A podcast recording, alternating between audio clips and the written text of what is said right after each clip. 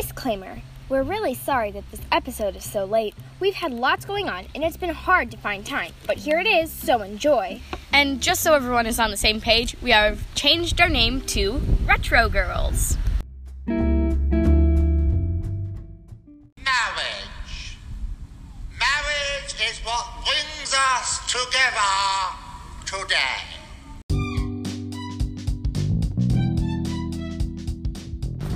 We start off our the second episode of this podcast with the ever-wise words from the preacher of the Princess Bride. If you couldn't tell already, today's episode is all about marriage. We'll be talking about wedding disasters and wedding dreams. About how couples met and what a three-year-old thinks marriage is. We'll also be giving you listeners some fun and crazy wedding facts. I'm Natalie. And I'm Sarah, and you're listening to Retro, Retro Girls. Hey Natalie, do you know why wedding dresses are usually white? No, tell me more.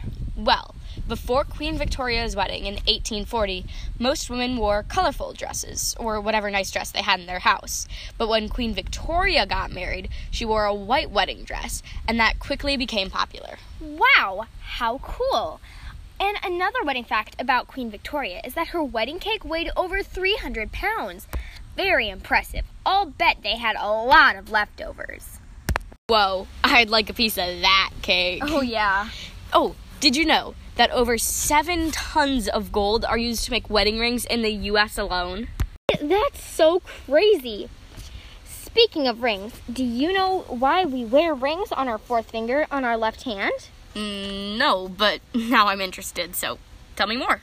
Well, it was thought that in the olden days that the vein in that finger led straight to the heart. How cool! Ah, man, I had another fact, but it slipped my mind. Oh well. Well, right now we're going to interview some lovely couples on how they met, and then we'll be right back.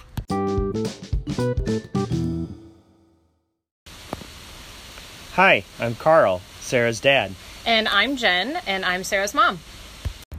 So, how did you meet? So, how did we meet?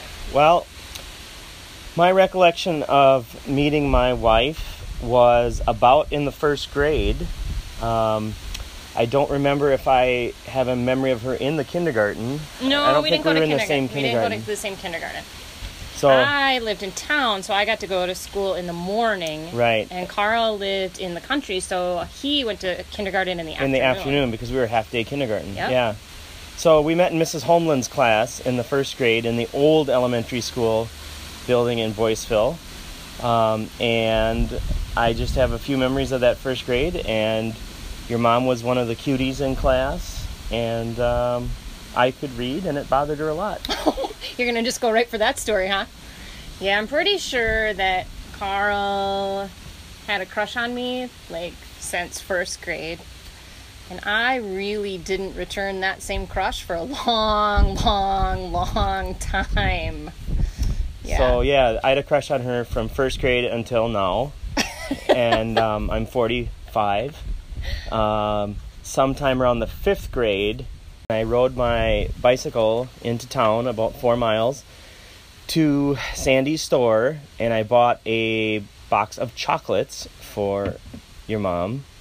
And I gave it to her on the school bus that we rode, and I think she was absolutely Mortified. embarrassed to get those chocolates from me in the fifth grade. I was mortified to get chocolates from a boy in fifth grade, but my mom must have known something because she kept that. Well, we ate the chocolates, but she kept the the, the heart shaped box that it was in in my mementos box for a long, long time. I don't know that I still have it. I haven't seen that that heart shaped box now for a long mm-hmm. time, but And then there was then there was a period of time where um, my best friend and your mom's best friend were our boyfriend and girlfriends in middle school, I think. That doesn't really count. But okay. And then um, when we got into high school, we switched, and finally your mom said she'd be my girlfriend. And I think it's mostly because I had a car no, that's not true. and could take her to school. Um, Not true. But the funny thing is that I married your mom, and our other best friends married each other, and they are happily married uh, as well after many, many years now. And so I guess um, that's the story of how we met. Yeah. What did you first like think of each other? Well, when I first met Carl in the first grade, honestly, I was my first impression was that I thought he was just really annoying. We had assigned seating in the lunchroom, and he had to sit next to me in the lunchroom. And I really didn't like that because he separated me from my best friend, Tamra, who sat on the other side of him. And so I mostly at that time thought of him really as just a straight up nuisance. And also in first grade, Carl was able to read before I could read. And I remember being so upset. Like every single day, the teacher would call on Carl to read the words on the board, and I couldn't read them. I was older though. You were a year older than the rest of us, that's mm-hmm. true. So, but I just remember being so upset that I couldn't read and Carl could. But, you know, somehow all of that worked out by the time we got to high school, and Well, I was a total we- stud.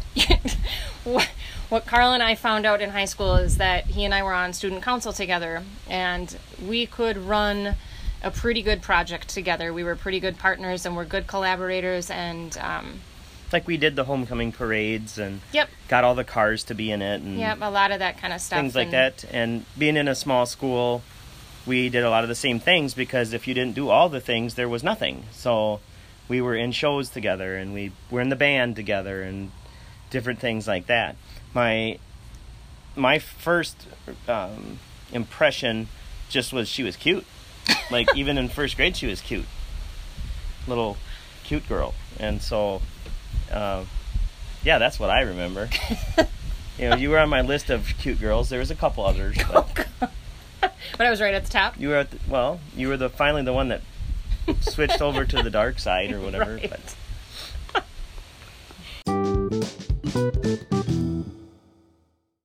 Sarah. Hi, I'm Chris. All right. So, how did you meet? We met in college at Ripon College in Ripon, Wisconsin, little tiny town.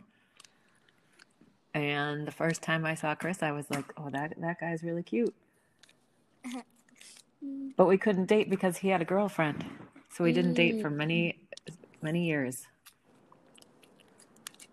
Anything to add? Oh, the first time that I saw Sarah Lambert, um, I was pretty convinced that she was the perfect girl for me.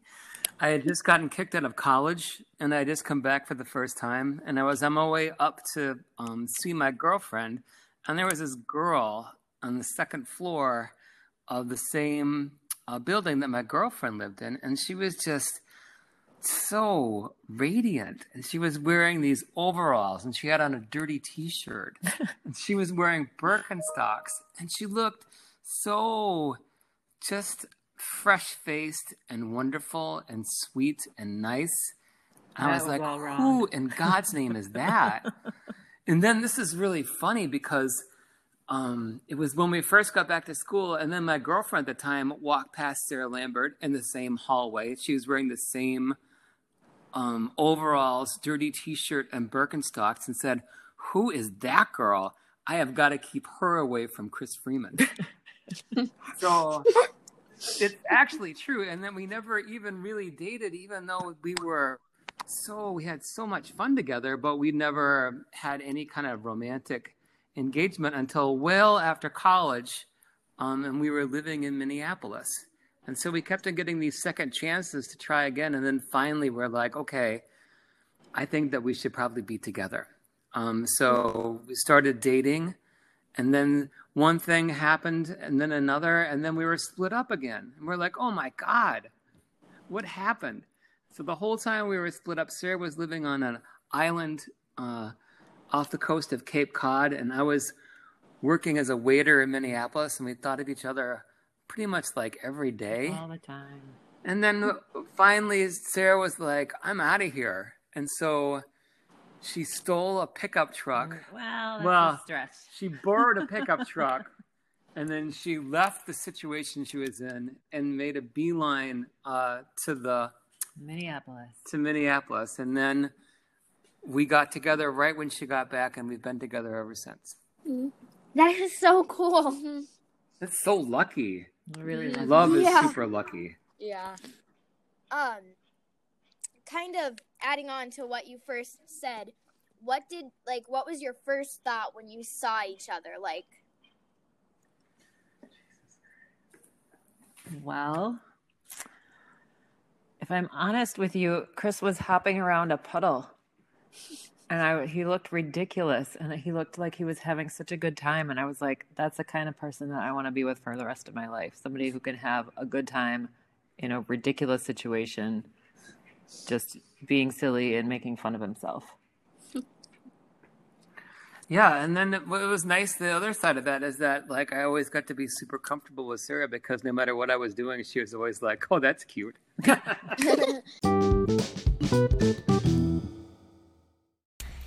Wow, those were some pretty fun stories. yeah, they really were.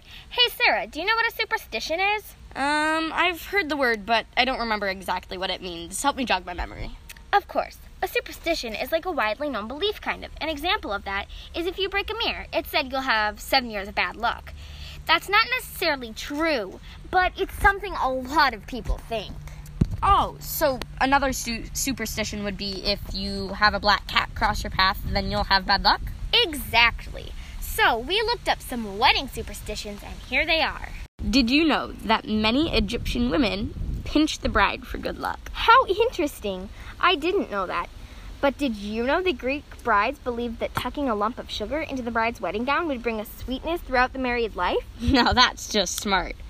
Another fun fact is that Middle Eastern brides would paint henna on their hands and feet to protect themselves from the evil eye. Wow, I've used henna before, but not ever for that reason. That's really cool. Well, all of you probably know what marriage is, but does a three year old? Today we will find out by asking Adelita.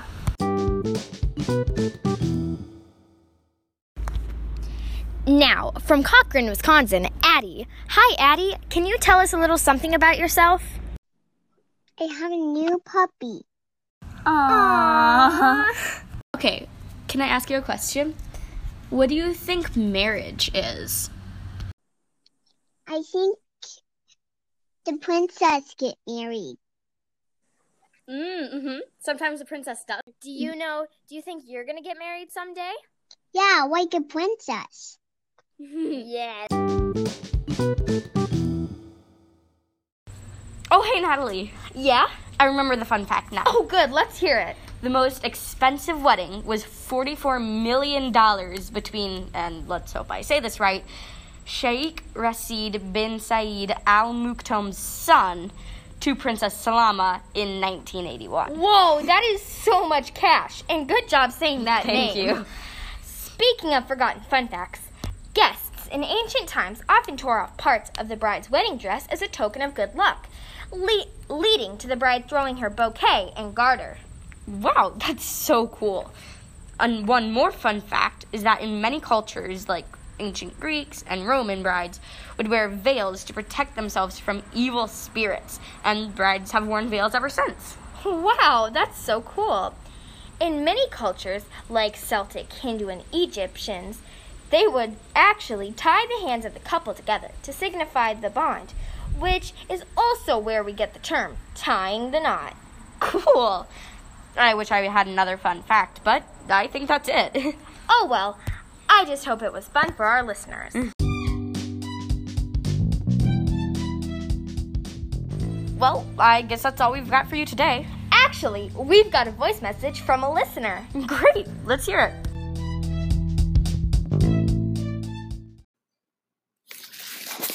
Hey, Natalie, this is Daniel. I'm practicing my social distancing, but I had to tell you I really liked your podcast, especially the the mug cakes. If I had a microwave, I would try the recipe. Maybe next time you have to have a mug of cake and a mug of milk.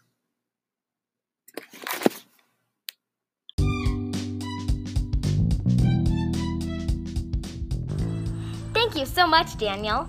Everyone, feel free to send us voice messages. We love getting them and we'll put them in the podcast. Yes. Well, I think now that's all we've got for you. But tune back in to hear episode 3 coming soon.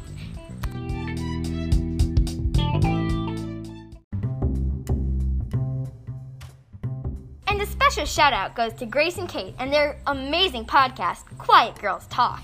You can find it on Spotify, Anchor, or anywhere else you get your podcasts. You should really check it out. It's super good. Bye, for now.